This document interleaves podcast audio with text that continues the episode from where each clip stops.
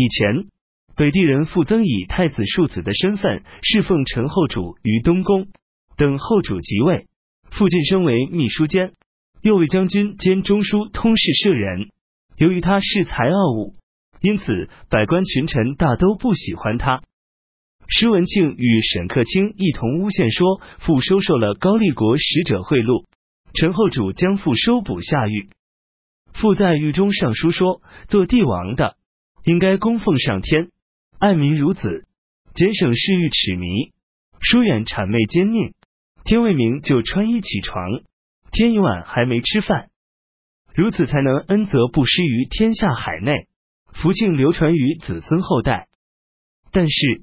陛下近来沉湎于酒色，挥霍无度，不虔诚的敬奉娇妙大神，专心媚视淫昏之鬼，听信小人宦官善政，厌恶忠直之事如同仇敌，轻视生民之命如同草芥。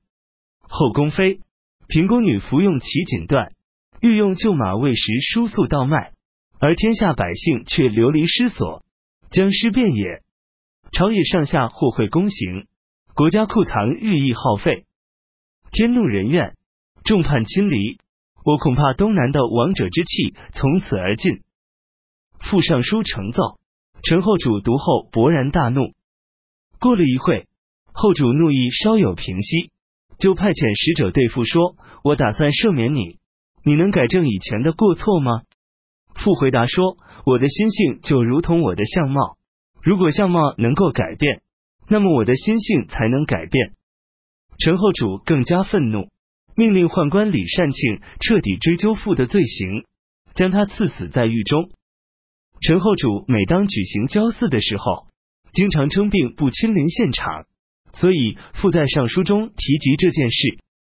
这一年，后梁大将军戚辛率水军攻打陈朝荆州治所公安城，没有攻克而退军。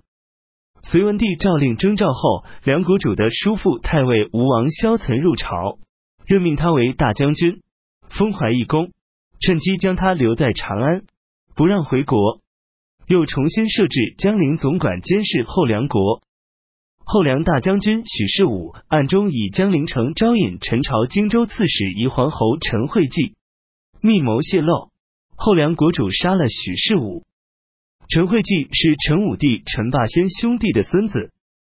隋文帝又派遣司农少卿崔仲方征发壮丁三万人，在朔方、灵武一线修筑长城，东起黄河，西至随州，绵延七百里，用来遏制北方胡人入侵。四年丙午，公元五百八十六年，后梁改年号广运。甲子十三日，党项羌人请求降附隋朝。庚午十九日，隋朝向突厥颁行新历。二月，隋朝下令每年岁末各州刺史以及高级僚属轮流入朝，呈奏本州官吏的当年政绩，由朝廷进行考核升降。丁亥初六，隋文帝又命令崔仲方征发壮丁十五万人，在朔方以东沿边境的险要地方修筑数十座城堡。丙申十五日。